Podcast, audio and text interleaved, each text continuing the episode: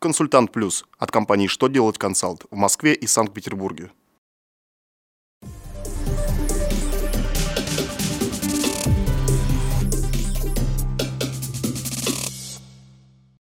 Добрый день! Для вас работает служба информации телеканала «Что делать ТВ», в студии Алексей Шардуба. В этом выпуске вы узнаете: как определить налоговые периоды вновь созданным организациям и индивидуальным предпринимателям? Как изменился вид аккредитива по умолчанию? Должен ли работодатель возмещать дистанционщику затраты на поездку в офис? Итак, о самом главном по порядку. В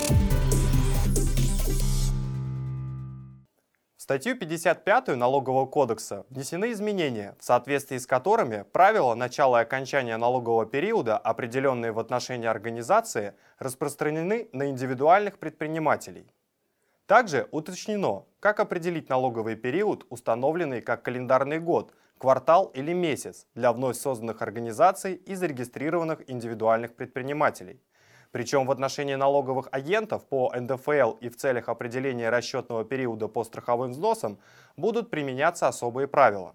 Поправки вступят в силу с девятнадцатого августа две тысячи семнадцатого года. На рассмотрении Госдумы находится законопроект с поправками в Гражданский кодекс Российской Федерации, по которым, если не указывается иное, аккредитив будет считаться безотзывным.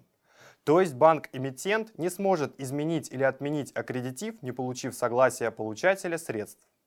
Получателями такой вид аккредитива гарантирует, что платеж все-таки состоится. В настоящее время по умолчанию аккредитив является отзывным. Чтобы его изменить или отменить, уведомлять получателя платежа не нужно.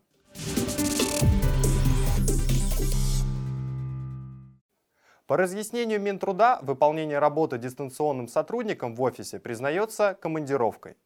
Ведомство напомнило, что командировка – это любая поездка по поручению начальства для исполнения рабочих задач, не на постоянном месте работы.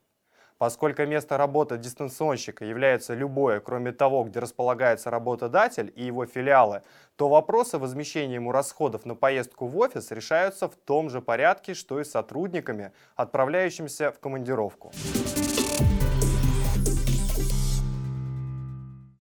На этом у меня вся информация. Благодарю вас за внимание и до новых встреч!